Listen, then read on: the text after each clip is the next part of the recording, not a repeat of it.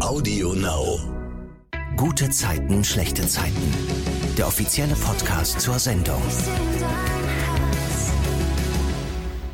Hi, ihr seid hier bei eurem Lieblingspodcast mit den Stars der Serie, in dem ich, Silvana, jede Woche, jede Woche Freitag, auf die letzten Folgen zurückblicke und das eben immer auch mit Gästen, die eine große Rolle bei GZSZ spielen. Heute zu Gast ist Niklas Osterloh. Bei GZSZ spielt er Paul Wiedmann. Hallo. Einen wunderschönen guten Tag. Na? Du hast gesagt, du hast dich ja auf den Podcast vorbereitet. Da bin ich mal gespannt, ob die Frage, die zuerst kommt, auch vorbereitet wurde. Was ist deine gute Zeit der Woche? Oh, nein, natürlich. Ah, Jetzt hast du mich natürlich erwischt. Nee, Okay. meine gute Zeit der Woche war diese Woche für mich. Ich weiß, ich sage jedes Mal meine Kinder Genau. und äh, ist auch die Standardantwort. Insofern bin ich auch gut vorbereitet. Also, ich finde es immer ganz schwer in Worte zu fassen, was war jetzt das Beste.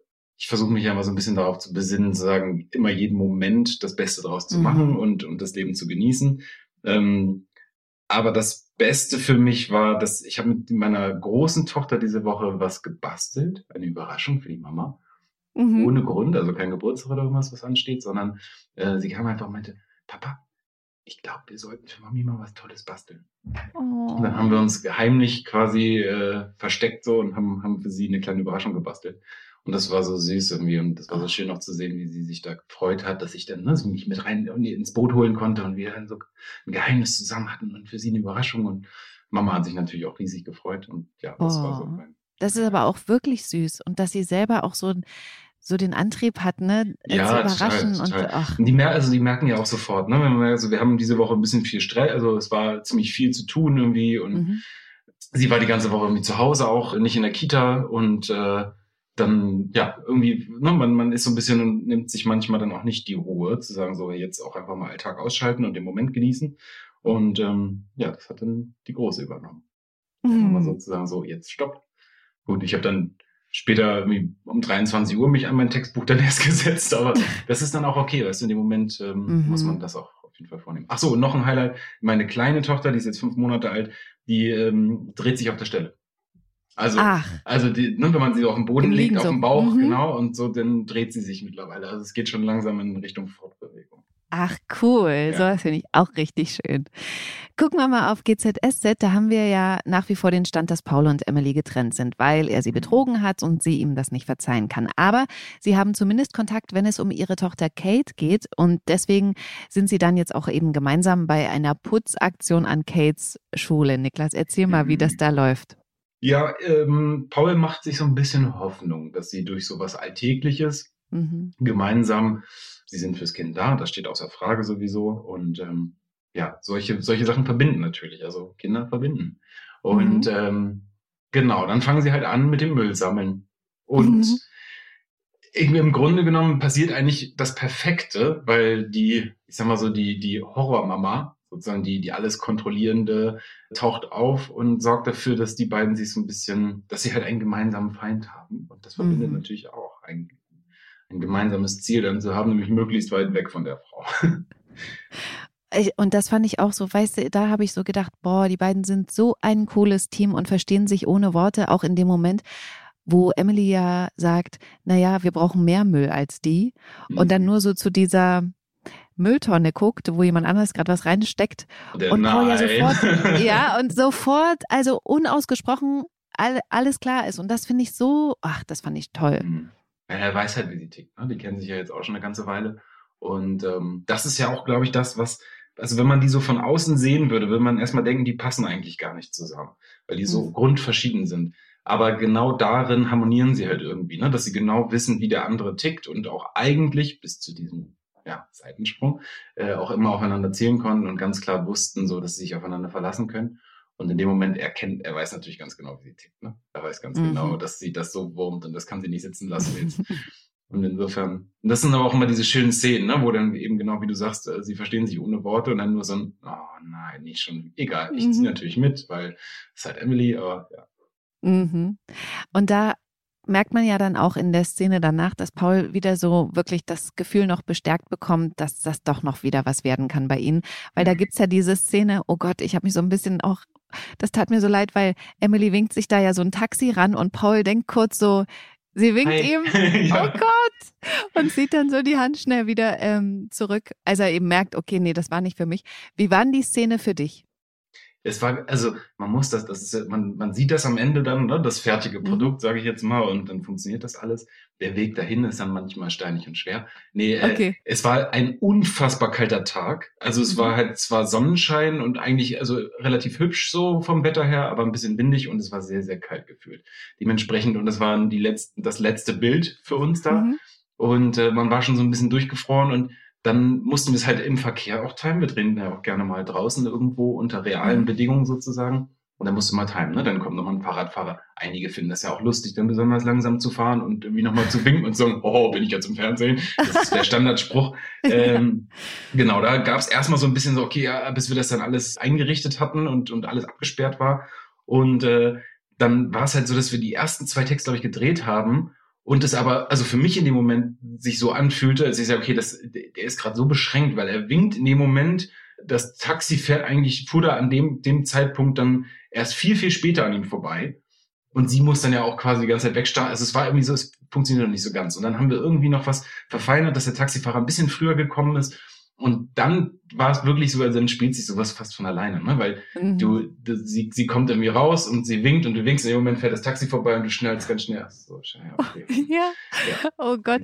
Und ich glaube, das haben wirklich auch schon so einige Menschen erlebt, vor allem Kurzsichtige vielleicht, äh, Ja, dass sie nicht denken, nur ihnen wird kurzsichtige, mir ist es auch schon mehrfach Ja. passiert. Und das Schlimme ist ja im Grunde genommen, dass, also ich werde ja auch öfter mal erkannt und man wird irgendwie angesprochen oder sowas. Und äh, dann sind halt manchmal echt so, so ganz unangenehme Situationen, die dir passieren, weil irgendjemand so rüberguckt oder sowas und du denkst eigentlich schon so, ja, okay, der, der starrt dich irgendwie schon so an und dann sagst du so, hi. Und merkst halt, okay, der hat dich überhaupt nicht gesehen in dem Moment und könnte ich im Boden versinken, weil eigentlich bin ich Mhm. da halt gar nicht so, ja, ich weiß, man kennt mich aus dem Fernsehen so, sondern ähm, ja, bin da eigentlich relativ gelassen mit und, und das ist mir auch eigentlich gar nicht so wichtig. Aber dann gibt's halt schon diese Momente, wo man dann plötzlich denkt, ja, okay, verdammt, jetzt hast du gerade Ah. gedacht. Aber ich kenne das auch, also mir ist das schon mal passiert an der Tankstelle, da habe ich auch einen ehemaligen GZSZ-Schauspieler gesehen und Mhm. irgendwie, ich, ich war so, ich konnte das aber, weil es schon so ganz lange her war, dass er bei GZSZ war, konnte ich das nicht zuordnen und dachte, ah, wir kennen uns irgendwie von Mhm, früher. mhm. Und sag so, hey, na? Und der, der guckte mich so an, so wie, okay, hat dann auch voll nett Hi gesagt. Und als ich wieder im Auto saß, dachte ich so, Alter, krass, wie peinlich. Wir, Wir kenn- kennen uns gar nicht. Nee, aber man fühlt sich ja manchen Menschen, gerade glaube ich bei GZSZ, so nah, weil man die Mhm. jeden Abend sieht, dass man Ja. denkt, man kennt die. Ich Voll hatte, krass. Das ist lustig. Ich hatte gerade erst, da war ich beim Einkaufen und, und kam wieder zum Auto und irgendwie die Sachen ins Auto getragen. Und äh, dann parkt auch jemand neben mir und fing genauso quasi ein Gespräch an. Hey, na, und, und ich bin halt einfach drauf eingestiegen. Ne, und hab, na, wie geht's dir, Mensch, hey, so. Und man merkt, also wir haben uns eine Weile unterhalten und ich merkte dann irgendwann, dass bei ihm dieser Punkt kam, wo er plötzlich merkte, ach scheiße, daher kenne ich den. Und er war fest überzeugt davon, dass wir uns irgendwie gut kennen. So. Mhm. Und das war auch sehr, sehr lustig. So mussten wir lachen. Ich Mhm. meinte, ist so alles cool so. Ich, ja, genau, Ach, das ist so süß. der Moment.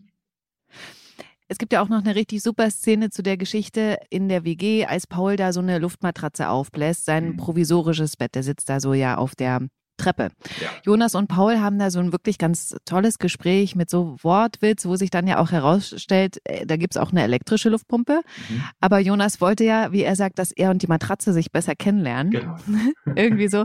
Kannst du noch was davon erzählen? Gibt's da ein Insight? Hast du da auch lange dran rumgepustet?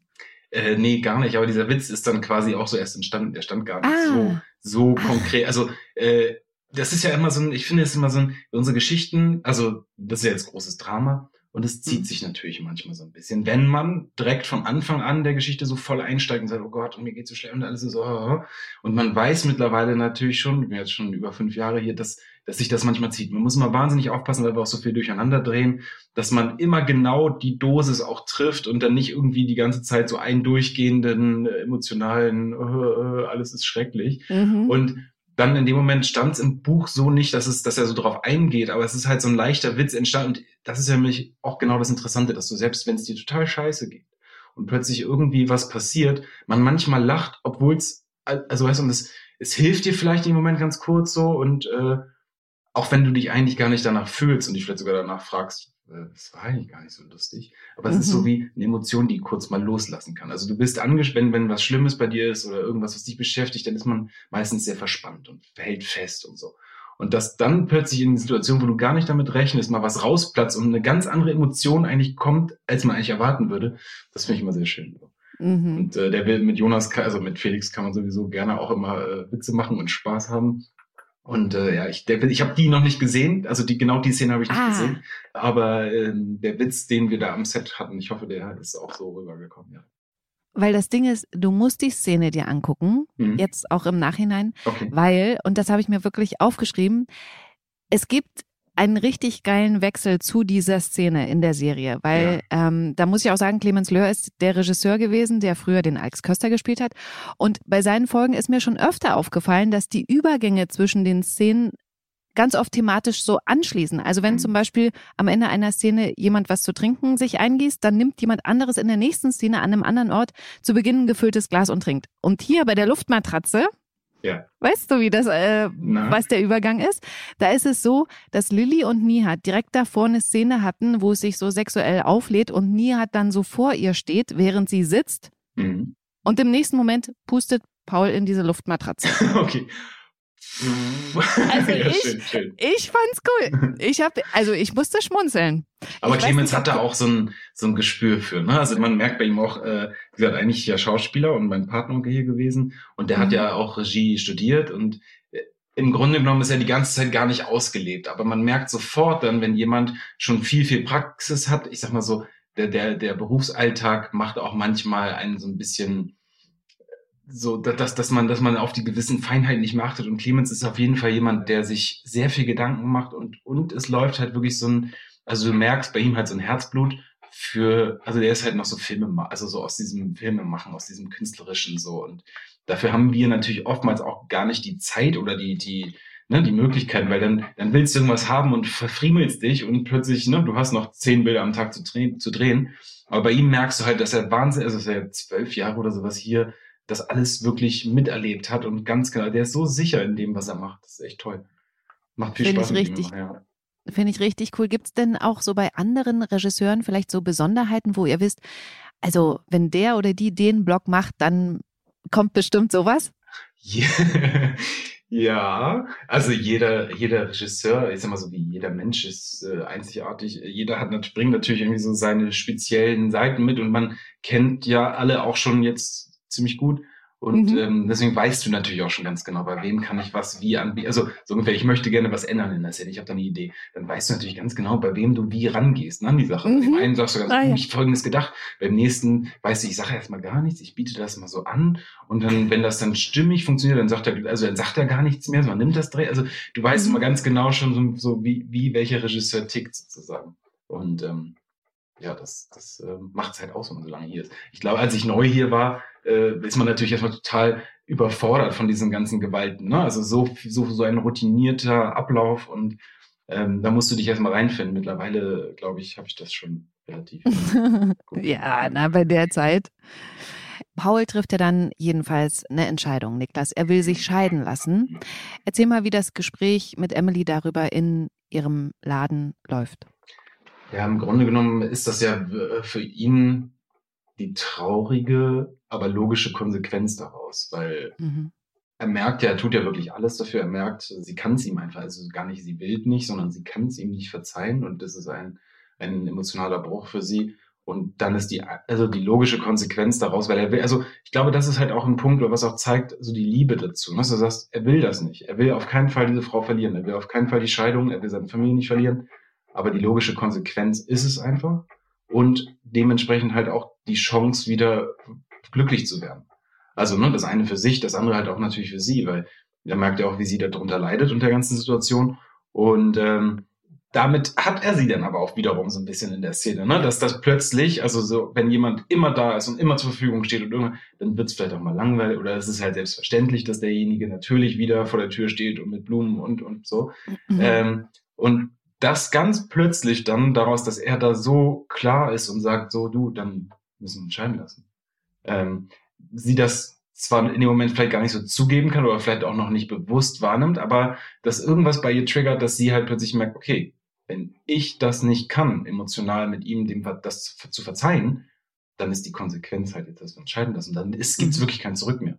Und ich glaube, das ist halt vielleicht auch so der, der nötige Punkt, der kommen musste, um mhm. halt wirklich dann so die Endgültigkeit dessen ähm, sich ins Bewusstsein zu rufen und, und dann vielleicht auch nochmal wirklich in sich reinzuführen, zu sagen, hm, will ich das wirklich? Ist das wirklich genau, ja, das?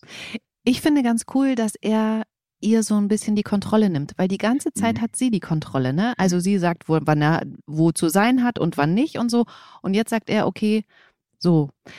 Ich finde da auch interessant, dass sie ihm ja unterstellt und das auch so ein bisschen umdreht und sagt, ach so, du willst die Scheidung? Also gleichzeitig ne dieser Angriff und am Ende diese Szene ja auch so aufhört, dass sie sagt, naja, wenn es das ist, was du willst, wo ich mir so dachte, Mädel, was erzählst du denn? Das ist doch wirklich total logisch. Warum, warum drehst du denn jetzt die Fakten so um? Ich war mhm. wirklich ein bisschen sauer auf sie, dass sie ihm wieder so ein schlechtes Gefühl mitgibt. Ja, aber das ist, das ist ja genau das, was sie, glaube ich, auch ausmacht in dem Moment. Dieses, sie kann ja auch gut Dinge dirigieren oder, oder mhm. managen oder sowas. Ne? Und wenn du ein Talent für sowas hast, dann gerätst du vielleicht auch manchmal, also schießt du manchmal übers Ziel hinaus. Und ich glaube, das ist halt bei Emily so, dass mhm. sie eigentlich so gewisse Sachen sehr, sehr gut kann, aber schießt halt auch aus so einer Emotionalität heraus übers Ziel hinaus. Und das ist genau dieser Punkt in dem Moment, dass sie dann plötzlich merkt, also sie merkt, oh, ich bin nicht mehr Herr der Lage, plötzlich mhm. kommt da was, damit kann ich gerade gar nicht umgehen. Und dann ist es so eine logische für, alles klar, äh, ich schieße jetzt einfach zurück. Ne? Mhm. Du, du, du, also das quasi eben das, das Wort im Mund umdrehen so. Und ähm, ja, aber es führt dann ja vielleicht auch zu. Genau. Was. Genau, zu dieser Pro- und Kontraliste, die sie dann zu Hause anfertigt. Bei Contra steht dann nur Betrug und bei Pro steht unglaublich viel, mhm. auch Liebe. Und äh, deswegen steht sie ja dann bei Paul vor der WG-Tür. Was wieder so eine Situation ist, wo oh. man sich denken so. Ja. Und ich war, dachte wirklich so, ja, komm, jetzt sag's. Nee. Nee. Erzähl mal. Ja, das ist diese Überwindung, ne? Die schafft sie. Sie schafft es einfach nicht. Und dann wiederum auch, also mit sich selber ehrlich zu sein. Ne? Weil du, sie würde sich ja auch eingestehen in dem Moment, wo sie sagt, ich liebe dich, ich will mit dir zusammen sein, dass sie darüber hinweggeht, dass der größte Vertrauensbruch sozusagen ja, dass sie das toleriert. Und vielleicht ist es auch, also ich weiß es nicht, aber vielleicht ist es auch eine Angst zu sagen, also ne, wie so, sie, sie ist da ja auch immer sehr, sehr klar in den ganzen Sachen, ähm, dass sie da so eine innere Angst hat zu sagen, okay, damit gebe ich halt wirklich die, die Macht ab so ein bisschen und sage, okay, ich lasse das als okay dastehen, obwohl es eigentlich nicht okay ist und dann vielleicht auch Angst davor hat, dass dann sowas wiederkommen könnte, weil man es einmal zugelassen, also einmal erlaubt hat, so ungefähr. Hm. Aber sie schafft es halt einfach nicht. Sie schafft einfach nicht diese, weil es könnte ja so einfach sein. Und oh. man, man merkt ja auch, dass, dass die, ne, über die, also im Grunde genommen, das, was du vorhin meintest mit dem, die verstehen sich ohne Worte, das ist ja genau mhm. das, was da auch stattfindet. Sie wissen eigentlich das beide, aber trotzdem klappt es irgendwie nicht. Hm. Und echt, ich finde das so schade, dass sie das nicht gemacht hat, dass sie da nicht über den Schatten springen kann, weil, ne, also wenn man sowas macht, dann gewinnt man ja auch total an Stärke. Aber das sieht sie irgendwie nicht. Hm. Yeah. Wie es der Zufall so will, aber die Liste taucht ja auf. Genau. Paul kriegt diese Pro- und Kontraliste in die Hände. Und erzähl mal, wie er darauf reagiert. Also zum ersten, das war halt auch so ein, beim Dreh auch so ein, so ein Moment. Also, also das Schwierigste, sieht ja, denkt man gar nicht so, ist diese Schultasche. Die musst du irgendwie authentisch mhm. greifen, also so wie du einfach eine Schultasche aus dem Auto nehmen würdest, ohne irgendwie, ich fasse die jetzt so an, dass das dann so rausfällt und auch genau dieser Zettel da unter landet. Mhm. Sowas sieht dann am Ende so aus, ja, okay, ist passiert. Aber du kommst ans Set und dann ne, probiert man das aus und du musst, und das ist halt für mich auch mal so ein Punkt gewesen, oder das weiß ich noch bei der Szene ganz genau.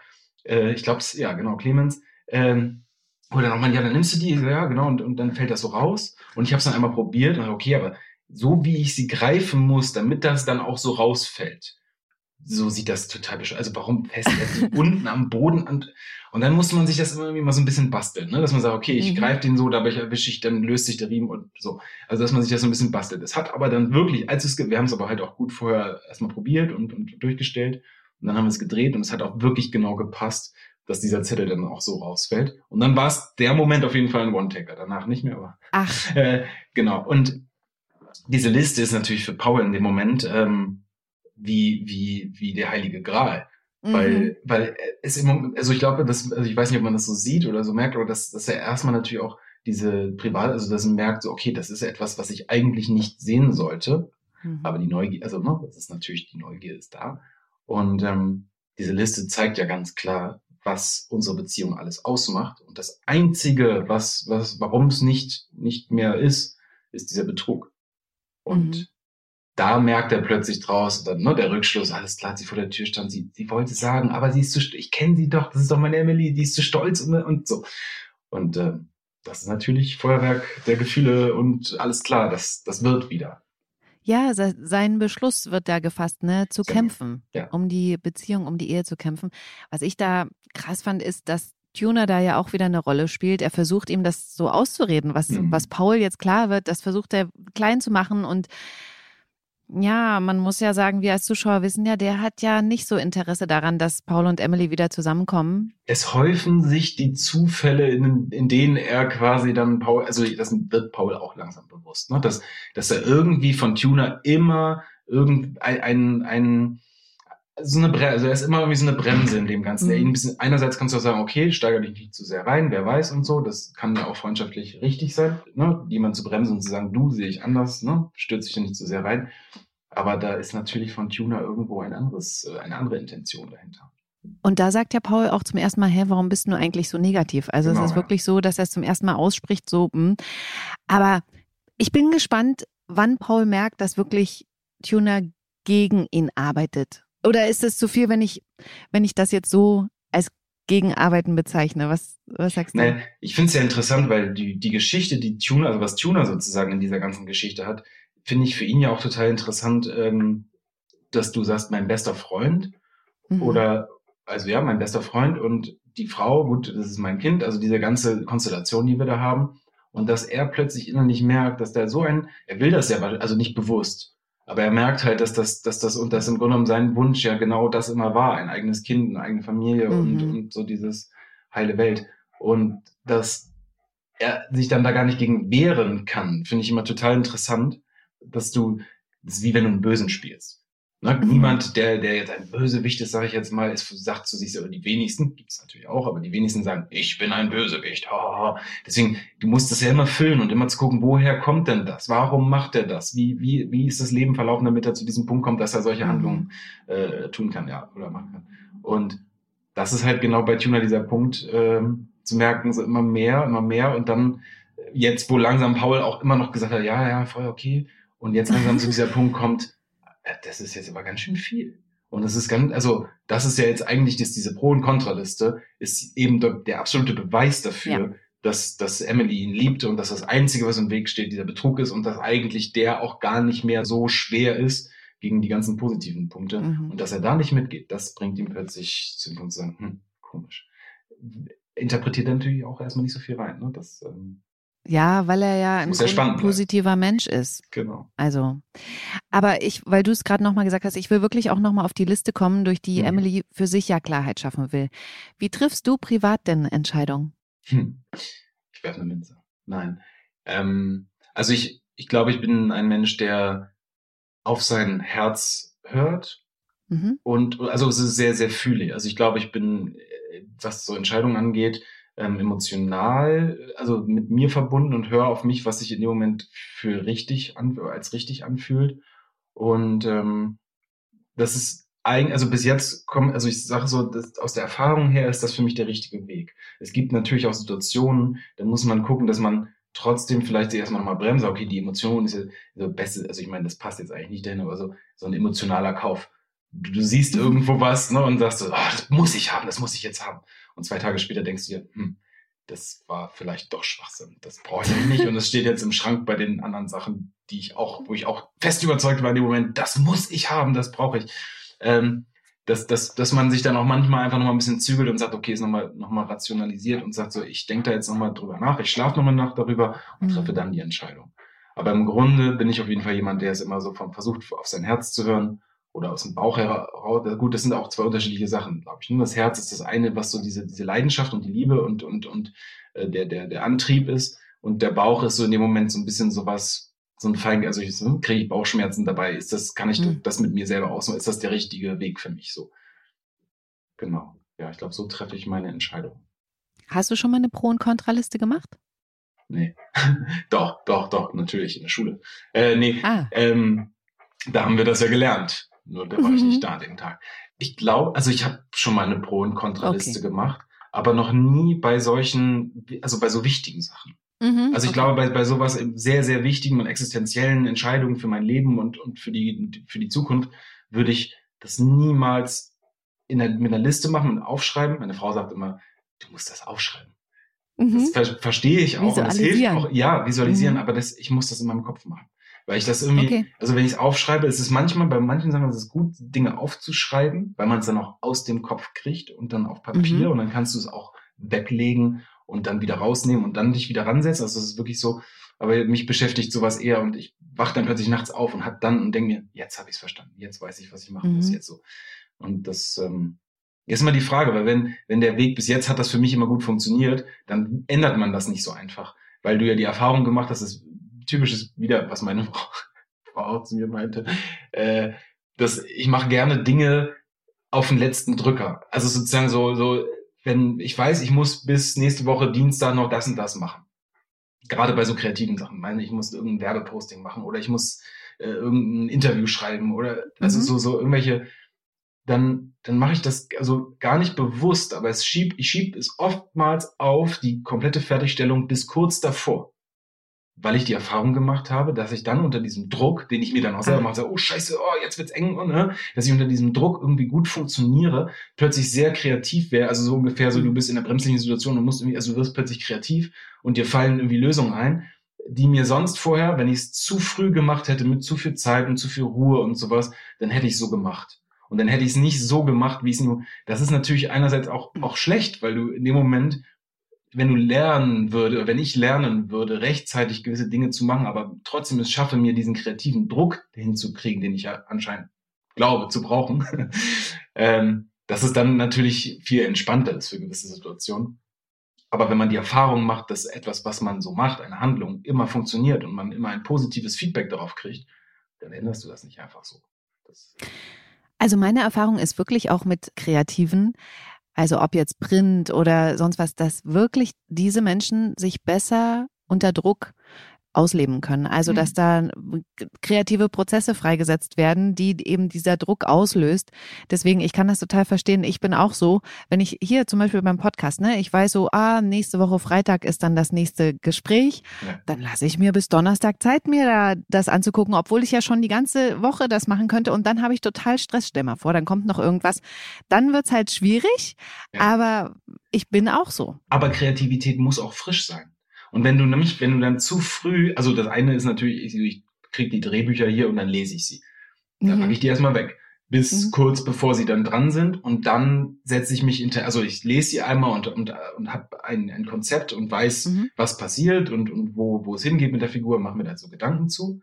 Aber dann dieses Intensivieren, äh, äh, in dem Moment, also das wirklich, wirklich zuzulassen, so jetzt ist das, also ne, wie im Jetzt zu sein, das ist gerade bei sowas Kreativen, finde ich total wichtig, weil du eben ich stell dir die Frage, stell dir vor, du bist in einem Raum eingesperrt und es gibt die und die Gegebenheiten und wie kommst du da raus? Sich das jetzt vorzustellen in dem Moment ist viel, viel schwerer, als in diesem Raum zu sein und, und da jetzt raus zu müssen und dann fallen dir plötzlich Sachen ein, die würden dir niemals ein, auf die Idee würdest du nicht kommen, obwohl es vielleicht mhm. ganz einfache und logische Dinge sind.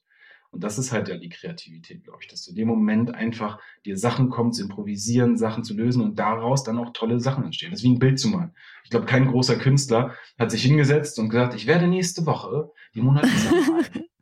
ja. Sondern der hat sich hingesetzt und hat angefangen, also da, da gab es irgendeinen zündenden Funken, ne, der, der, der, die, die Muse oder was auch immer das, das dafür gesorgt haben. Und dann gab es diesen, diesen Moment und dann ist das entstanden. Und dann setzt mhm. man sich vielleicht nächsten Tag nochmal hin und nochmal dran und so. Aber, aber dieser, dieses Loslegen und dieses Starten, finde ich, das braucht genau diesen ja, Druck. okay, gucken wir mal auf eine andere Geschichte. Eine ganz tolle Szene, die ich wirklich auch gefeiert habe, gab es diese Woche mit Jonas und Nihat. Aber da zum Hintergrund nochmal, Nihat will ja ein Bürgerbegehren durchsetzen und sammelt Unterschriften für einen autofreien Kiez. Die Bezirksbürgermeisterin hat Nihat jetzt einen Job angeboten. Und zwar soll er in ihr Expertenteam, wo er dann auch seine Vorschläge einbringen kann. Und er freut sich total darüber, bis er Lilly davon erzählt. Das ist besser als das Bürgerbegehren. Ich kann direkt auf die Entscheidung einwirken. Vielleicht will sie dich auch einfach nur ruhig stellen. Das schafft keiner. Du, sie, sie bietet dir einen Job an, der ganz toll klingt und wirkt gleichzeitig das Kids-Kollektiv ab. Und du hältst mich für so naiv. Nein. Mm -mm. Ein bisschen eitel vielleicht und damit empfänglicher für Komplimente. Als würde ich jetzt für einen Job meine Überzeugung verraten. Die Frau ist gut darin, Menschen auf ihre Seite zu ziehen. Das müssen Politiker sein. Glaubst du nicht an mich? Doch, natürlich. Klingt aber nicht so. Nihat spricht dann Jonas im Vereinsheim an, was der zu dieser Entwicklung sagt. Und da fand ich das total schön, wie Jonas auch erstmal total erfreut, so wie Nihat reagiert, also über dieses Angebot der Bezirksbürgermeisterin, weil der das eben chronologisch ihm erzählt und auch total toll findet, bis dann Nihat ihm sagt, was Lilly darüber denkt. Und da sagt Jonas dann Nihat, ja, das Blöde bei Lilly ist, dass sie das immer so sieht, dass sie einfach so klug ist und dass er darauf äh, wie folgt reagiert, nämlich dass er dann immer einfach so tut, als wäre ihm das selber schon aufgefallen. Also auch dieser mhm. Dialog ist mega, mhm. wie du vorhin schon gesagt hast, wie der die Sachen so spielt, das ist einfach total schön, sich das ja. anzugucken. Ja. Jedenfalls sorgt das alles dafür, dass Nihat an seinem Bürgerbegehren festhält und Jonas ihn dann auch wieder nochmal filmt, nochmal ein Video für sein Kiez-Kollektiv und Lilly ist dann auch als Unterstützung in seinem Team. Weil das ja hier auch in dieser Geschichte Thema ist, für seine Werte und Überzeugung zu kämpfen und sich eben nicht kaufen zu lassen. Niklas, was würdest du sagen, was sind deine Werte, die für dich nicht verhandelbar sind? Freiheit. Also mhm. die Freiheit, ich sein zu können in meinem Sein, in meinem Denken, Tun und Handeln, solange ich niemanden damit schwerwiegend verletze oder einschränke. Ähm, Genau, Freiheit und, und Liebe, glaube ich. Das klingt ja so in dem Moment jetzt äh, erstmal komisch vielleicht, aber ich glaube, dass das höchste Gut, was wir haben, ist, ist Liebe, weil Liebe, für mich ist es immer, ich verbinde das immer so ein bisschen wie, wie was Göttliches sozusagen. Das, mhm. du, du siehst das Positive. Also wenn du jetzt in die Vergangenheit der, der Geschichte guckst oder sowas, es gab immer schon Hölle und, und, und Himmel. Und ich, das ist für mich irgendwie so die, genau diese, diese Botschaft dahinter zu sagen, das eine ist, ich öffne mich fürs Licht und für die Liebe und für das, für das Gute und für, für auch, ich lasse Liebe und, und Gutes in mir zu. Und das andere ist, ähm, ich entscheide mich für die Dunkelheit, für, für schlecht, für so ich bin. Und deswegen ist mein höchster Wert, glaube ich, zu sagen, ich ähm, bin, bin frei in meinem Tun und Handeln und immer in Liebe. Also auch versuch's auch, das ist nicht immer einfach, das ist manchmal sogar sehr, sehr schwer. Ähm, aber auch seinem Gegenüber, das ist so ein typisches, äh, für mich äh, bestes Beispiel ist so Autofahren. Du begegnest mhm. irgendwie jemandem und man gerät an, wir waren jetzt letzte Woche, ähm, nee, Moment, das war, das war diese Woche, ähm, da war ich mit meiner Tochter in der Stadt, irgendwie musste wohin, was, was abholen und ähm, ich habe geparkt vor einem Auto, was da wartete, wo ein Mann drin saß. Und äh, da waren anscheinend durfte man da nicht stehen, aber die, die Markierungen auf dem Boden sozusagen, die waren nicht mehr sichtbar. Die waren schon so mhm. verwischt, dass auf so ein Häuperpflaster auch so, das war nicht mehr erkennbar. Und da war in dem Moment kein Verkehrsschild. Das war bei mir eine Bus für so einen Reisebus und eine Haltestelle. Und ich park halt so vor dem und der ruft, steigt gerade aus und der ruft schon so in so einem Ton aus dem Auto, äh, von wegen, ja, musst du jetzt hier so nah an mich ranfahren? Und ne, ich bin rückwärts an den rangefahren mhm. und ich stand locker 70 Zentimeter entfernt. Ich bin ja aber mhm. an dem mhm. vorbeigefahren, habe gesehen, dass der noch zu seinem Hinterrand zwei Meter Platz hat und der saß im Auto. Also es war in dem Moment überhaupt nicht verständlich. So ich schon dachte, okay, der hat einfach schlechte Laune gerade. Ne? Mich schon hat versucht mhm. da so zu. Und dann steige ich aus und sage, außerdem darf man hier nicht parken. So. Ich so, oh, das habe ich nicht gesehen. Äh, und, und dass du jetzt hier so dich an mich ranfährst und so kam er wieder mit dem, du, ist doch genug Platz so. Und ähm, das war jetzt keine Absicht. Ich habe auch gesehen, du hast noch hinten noch Platz. Und dann fing er an, mich anzuschnauzen. Und dann meinte ich, warum schnauzt du mich denn jetzt so? Also habe ihm das dann auch wirklich so mhm. ne, vorgehalten zu sagen, warum mhm. schnauzt du mich denn jetzt so an? Kannst du auch nochmal. Dann wollte er plötzlich richtig so aggressiv aus dem Auto raus. Und dann habe ich ja gesehen, dass neben ihm seine Tochter saß, keine Ahnung, neun, zehn Jahre alt, und ihn so fällt, Papa, Papa, Papa. Also schon so mhm. jemand, der schon dazu neigt, äh, gerne seine Unzufriedenheit in Aggressivität anderen Menschen gegenüber zu verpacken.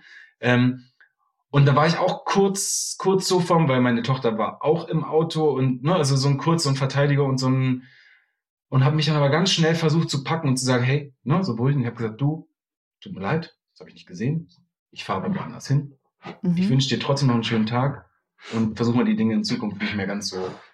Ne? Und das damit konnte er im Moment gar nicht um, also man, ich merke das, um sich da reinziehen zu lassen, ne? dass jemand anders dir gegenüber so mit diesem, mit so einer Energie kommt und dann sich darauf zu besinnen. Das ist manchmal wahnsinnig, mir fällt das oft auch sehr schwer.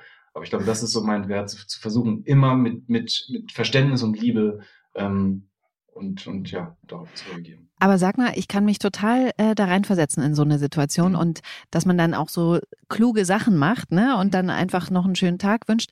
Aber ist es bei dir dann so, dass du wirklich emotional abschalten kannst? Also wenn ich mich jetzt da reinversetze, bei mir brodelt das noch ganz lange mit. Ich, weißt du so? ich kann da mittlerweile, nicht- mittlerweile kann ich das. Das konnte ich Ah, früher ja. gar nicht. Also genau, also Autofahren, ich habe auch so, ich bin auch ausgestiegen und bin schon jemand auf die Motorhaube geklettert. Äh, also Ah. da, ich war da früher auch sehr, sehr impulsiv und sehr und habe das, glaube ich, auch durch Kind, man wird älter, okay. Ähm, gut, ich bin 32. Ähm, aber ich glaube, durch, durch, ja, also älter in dem Sinne so reifer und, und durch halt auch die Kinder. Also die haben mich enorm ähm, fokussiert auf eine Art und Weise und dann wiederum, also meine Frau auch genauso, dass, dass man jemand, dass man einfach, ich, ich habe zu Hause immer Liebe, Reflexion, natürlich auch mal Streitigkeiten oder irgendwie so, aber ich habe immer, immer jemanden mir gegenüber, der, der mich liebt und der mich auch dann wiederum spiegelt und, und kann das daraus, glaube ich, dann schöpfen, dass man dahin gekommen ist. Also ich war früher sehr, ich habe auch früher viel, also als wirklich Sturm- und Drangzeit 16, 17, 18, da habe ich sehr daraus gelernt, glaube ich. Das ähm, ist nicht einfach. Es ist nach wie vor immer noch gibt es Momente, wo man, wo, wo ich merke, oh, oh, jetzt musst du dich aber ne, wieder mal darauf besinnen. Mhm. So. Aber ich versuche das so als mein Lebens, ja, Ja, wie gesagt, also bei mir ist es so, dass ich auch sowas sagen kann und ich gehe dann auch weg, so, ne? Also ich hätte das auch so gemacht, aber oder hätte dann einen anderen Parkplatz gesucht, aber in dem Moment, wo ich wegfahre, habe ich trotzdem ganz viel Groll in mir, weißt du? Obwohl ich weiß, das ist da richtig gewesen, aber also so ein bisschen gespielt, ich hab's verstanden und ich äh, stehe da drüber und tschüss, aber eigentlich ist es in mir ganz tief drin so, dass ich da noch so im Bauch ist es wütend, weißt du, so ganz Mhm. fest. Final will ich noch das Thema Moritz Lewis besprechen, weil das finde ich ein wichtiges Thema und das zieht sich ja auch schon ewig und da spielt sich das ja auch immer weiter hoch. Also Louis hatte sich ja jetzt in so einem Gay-Chat angemeldet und unter einem Pseudonym mit Moritz geschrieben. Moritz hat aber inzwischen rausgefunden, dass es sich bei dem Curly Boy, wie sich Louis nennt, um Louis handelt und der spricht ihn darauf im Büro an. Okay, nochmal zum Mitschreiben. Ich bin nicht dieser Curly Guy. Mann, wir haben tausendmal hin und her getextet. Das war ich nicht. Okay, du stalkst mich auf mein Profil und tust jetzt so, als wär nix. Ich bin nicht dieser Curly Guy. Check das mal. Was soll das jetzt, Digga? Ja, keine Ahnung, was willst du gerade von mir?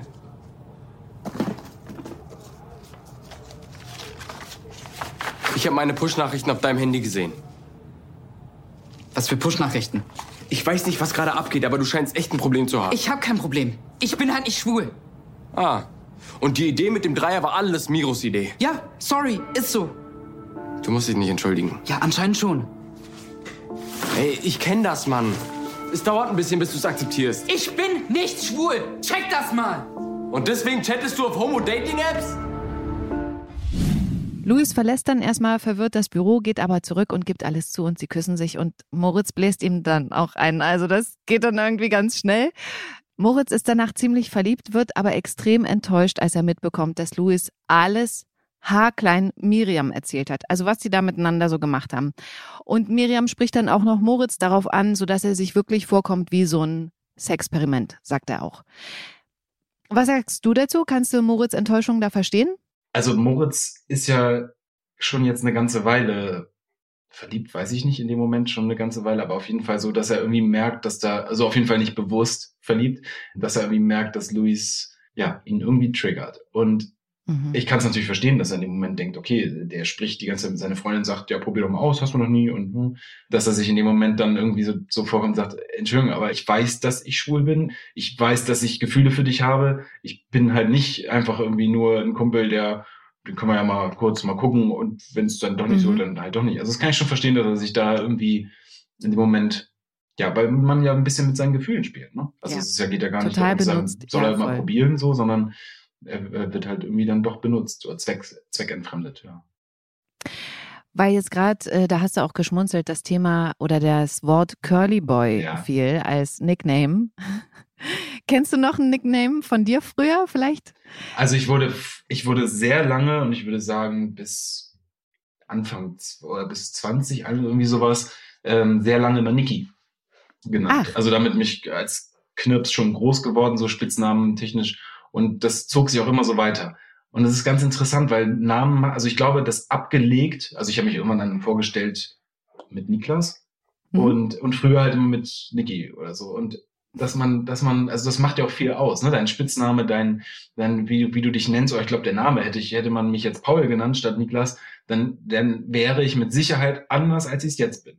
Da bin ich mir Ach. ziemlich sicher. Ja, also nicht grundlegend so, aber ich glaube schon, dass du, dass der Name auch irgendwie mitentscheidend ist dafür, wie du durchs Leben gehst, so ein bisschen. Also wenn du einen total doofen Namen hast, mit dem du dich überhaupt nicht identifizieren kannst und sowas, dann bist du mit Sicherheit irgendwie ein bisschen gehemmter und nicht so frei, als wenn du sagst, ich habe einen tollen Namen, ich fühle mich total als derjenige auch Mhm. und so. Also alleine sowas, ne? Wenn du jetzt sagst, so, dass man, man nennt, gibt jemandem so ein typisches, es sind ja jetzt wieder so Namen auch im Kommen, so von früher, so, so, so klassischere Namen oder sowas, Mhm. dass du anders durchs Leben gehst, wenn du irgendwie äh, Philipp Valentin der Vierte heißt, so ungefähr, als wenn du ähm, Helmut. Hel Hel- oder Helmut heißt oder oder ja ein Freund von mir, mein bester Jugendfreund und längster Freund, der heißt Kevin und Ah, weil Mhm. damals der erste rauskam, Kevin allein zu Haus und Mhm. das irgendwie so und da hat man in dem Moment nee, wobei nee, ich glaube nein, nein, nein, das war wegen dem der Vater war hat ist Motorradhändler und ist irgendwie leidenschaftlicher Motorradfahrer und es gibt einen Motorradfahrer damals gab es irgendwie einen, einen sehr, der hieß Kevin, genau. Und dann kamen die Filme, so rum, Entschuldigung, so rum war's. Und plötzlich war der in aller Munde und dann waren sehr, sehr viele Kevins und der hat immer so ein bisschen eine Zeit lang Trouble damit gehabt, bis er es irgendwann angenommen hat. Und deswegen, ich glaube, ein Namen kann, also ein Name prägt auch irgendwie. ja. ja. Und Curly Boy wird auch prägen dann in dem Moment. Wir sind am Ende des Podcasts. Bevor wir den beschließen, habe ich noch eine Essensfrage an dich. Und das Ui. Thema hatte ich auch schon mal, aber das war so lustig und das passt diese Woche, weil ja Jonas in der Szene mit Paul und dieser Luftmatratze, der schiebt sich da ja auch so eine Pizza in den Ofen. Ja. Wenn du eine eigene Pizza kreieren dürftest, Mhm. die es dann als Tiefkühlware in den Läden gibt, das gibt's ja so Stars, die sowas haben. Ja. Was wäre auf deiner Pizza für die Fans drauf? Also meine Pizza wäre als allererstes ohne Rand. Mhm. Weil ich bei der Pizza, also so ein Typ, Beispiel jetzt, wenn man eine Pizza bestellt, ich bestelle immer, wenn es geht, wenn ich mal Pizza bestelle, ohne Rand, weil alleine schon logisch dann mehr Belag drauf ist. Und, und wir uns da auch so eingespielt, meine Frau liebt Rand, äh, bestellt, also isst aber lieber dann eher Nudeln als Pizza und dann hat sie trotzdem irgendwie noch so ein bisschen was von der Pizza. Also meine Tiefkühlpizza, die ihr bald im Handel äh, ähm, kaufen könnt, die ist auf jeden Fall ohne Rand. Die ist mindestens voll mit Vollkornteig. Mhm. Weil so rein Weizenteig ist, reizt mich irgendwie nicht mehr so. Und da drauf wäre es tatsächlich sogar vegetarisch. Mhm. Und dann auf jeden Fall viel Käse. Okay. Und ich liebe es, wenn so ein bisschen, also so Jalapenos, Okay. Käse. Und das wird jetzt vielleicht viele schocken, aber auf meiner Pizza wären Jalapenos, Ananas. Das klingt jetzt erstmal komisch, aber die Kombination ist super lecker, weil du diese Schärfe und dieses Feurige hast, Mhm. verbunden dann mit plötzlich dieser leicht überraschenden Süße. Ganz wichtig ist, dass das viel drauf ist, also gar nicht große Stücke, sondern dass man das auch wirklich überall hat und dass Ja. der Käse oben drüber kommt, damit du vorher nicht weißt, wie, in was du jetzt gleich, also so ein bisschen diesen Überraschungseffekt Mhm. hast, ja. Wow, weißt du was, mir läuft's direkt hier so, mir schießt hier so die Spucke rein. Na, guck an. Also, vielen Dank, Niklas. Ähm, gerne. das war's mit dem GZSZ-Podcast für heute. Am Montag geht's um 19.40 Uhr bei RT weiter. Die nächsten Folgen gibt's immer schon sieben Tage vorab auf RTL Plus. Und wir hören uns dann mit dem Podcast am nächsten Freitag wieder. Ich wünsche euch allen einen wunderschönen Tag. Tschüss! Tschüss. Gute Zeiten, schlechte Zeiten. Der offizielle Podcast zur Sendung. Sie hörten einen RTL-Podcast. Und zum Ende des Podcasts habe ich einen ganz tollen Tipp für euch. Ich gehe davon aus, dass ihr auch diese Serie kennt. Es geht um alles, was zählt. Und alles, was zählt, hat jetzt auch einen Podcast. Alle zwei Wochen donnerstags nur auf Audio Now. Auch da kommen die Schauspieler der Serie zu Wort. Sie reden über Privates, sie reden natürlich über Set. Es ist ähnlich wie beim GZSZ-Podcast. Ich wette, auch dieser Podcast gefällt euch. Alles, was zählt, alle zwei Wochen donnerstags nur auf Audio Now. Audio Now.